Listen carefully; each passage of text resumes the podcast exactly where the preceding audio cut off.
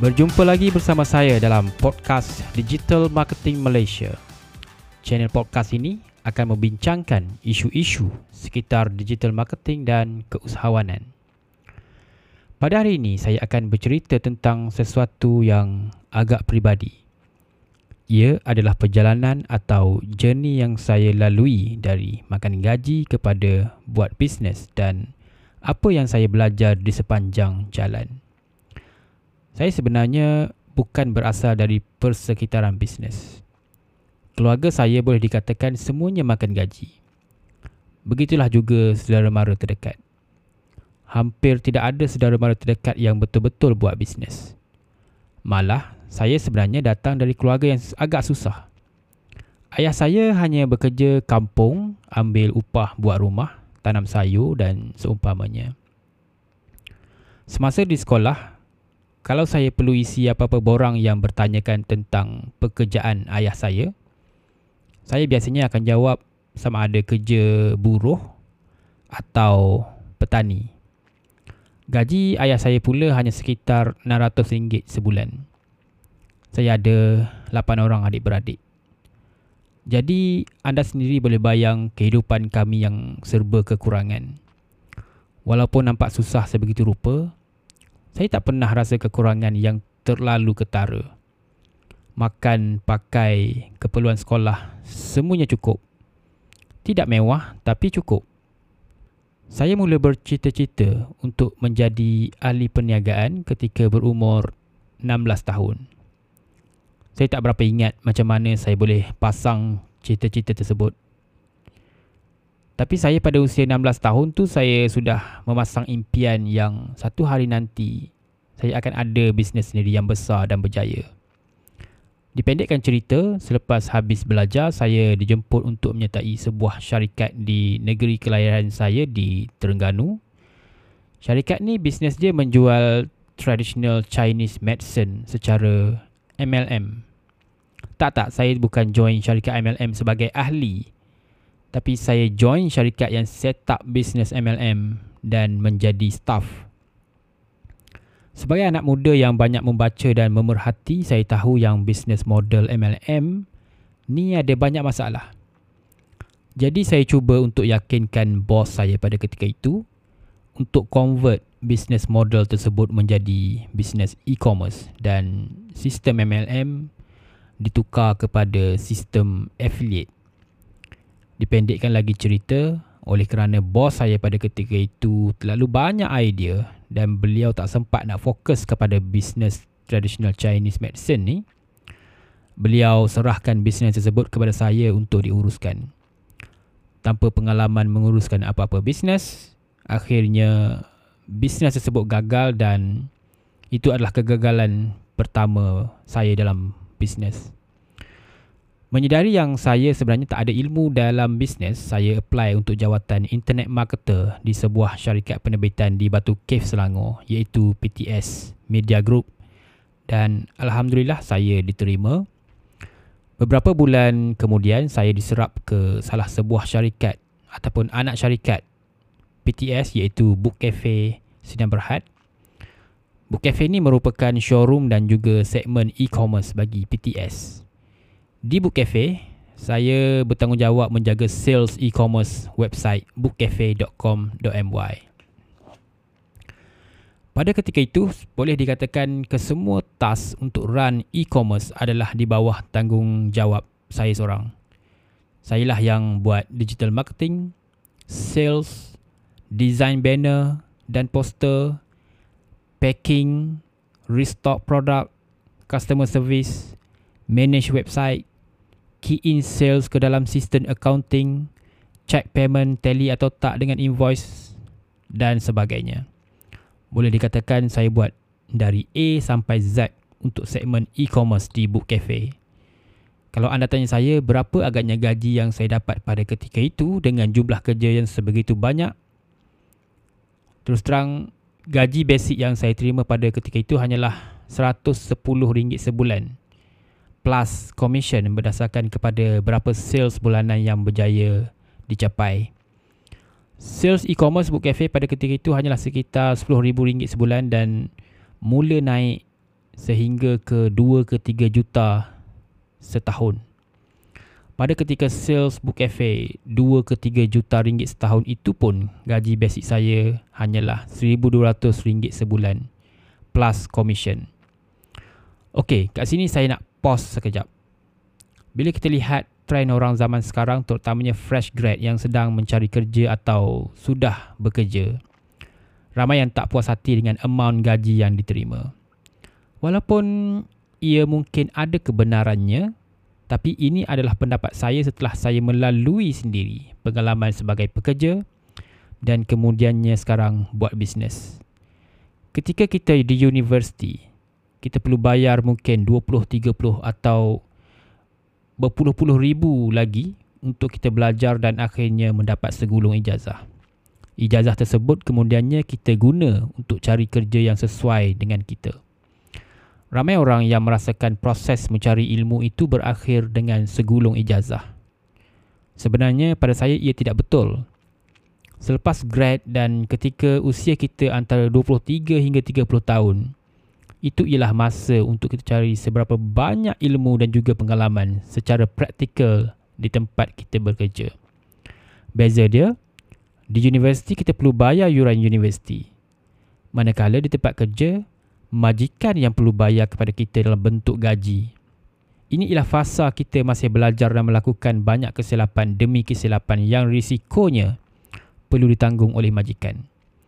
Oleh itu, sekiranya kita rasa kita tak dibayar dengan nilai yang sepatutnya, nasihat saya ialah cuba lihat keadaan tersebut dengan perspektif baru seperti yang saya baru sebut sebentar tadi. Jika anda tanya saya adakah saya rasa gaji basic yang saya terima pada ketika itu iaitu sebanyak RM1,200 sebulan itu berbaloi dengan kerja yang saya buat? Sudah tentu ia memang tak berbaloi. Tapi dalam masa yang sama saya belajar banyak benda. Pada ketika itu saya tak sedar yang pengalaman saya pada pada ketika itu akan berguna bila saya ada bisnes sendiri. Bercakap tentang belajar, ramai orang ingat belajar di tempat kerja itu mestilah dalam bentuk yang formal dan directly mungkin ada slide, presentation, whiteboard dan seumpamanya. Atau mungkin company akan hantar pergi kursus tertentu untuk meningkatkan skill yang kita ada. Saya tak nafikan itu adalah salah satu cara belajar. Tapi hakikatnya sebenarnya kita banyak juga belajar indirectly iaitu melalui observation atau pemerhatian.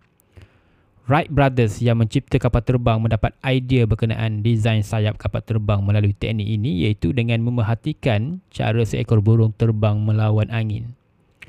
Di tempat kerja saya syorkan untuk anda belajar menggunakan teknik pemerhatian. Perhatikan cara bos anda bekerja. Jika bos anda buat sesuatu yang betul, perhatikan. Tiru vasi apa yang betul. Jika bos anda buat sesuatu yang tak betul, perhatikan. Elakkan buat perkara yang sama. Perhatikan apa yang bos-bos ni cakap dan kongsikan. Biasanya, bos-bos ni akan share tips dan rahsia dengan staff sendiri dalam keadaan tak sedar. Kadang-kadang tersalah cakap rahsia-rahsia tertentu. Cuba perhatikan keputusan-keputusan yang dilakukan oleh bos. Keputusan mana yang membawa result, keputusan mana yang tak bawa result. Apa attitude bos untuk kedua-dua situasi tadi. Perhatikan dan belajar. Itulah yang saya lakukan sepanjang tujuh tahun di Book Cafe. Pada bulan September 2017, saya buat satu keputusan yang boleh dikatakan gila. Saya berhenti kerja tanpa wang simpanan yang cukup dalam bank. Plan saya pada ketika itu ialah menjadi digital marketer secara freelance. Sebelum berhenti, saya sudah ada satu klien sanggup bayar seribu sebulan untuk servis saya. Kemudian, ketika berhenti, saya sudah berbincang dan mendapat persetujuan dari Book Cafe untuk menjadi digital marketer Book Cafe juga secara freelance dengan bayaran RM2,000 sebulan. Jadi saya ada dua klien yang saya ikat kontrak selama 3 bulan bermula Oktober 2017. Ini bermakna saya ada 3 bulan untuk saya melakukan sesuatu. Ianya ialah situasi do or die.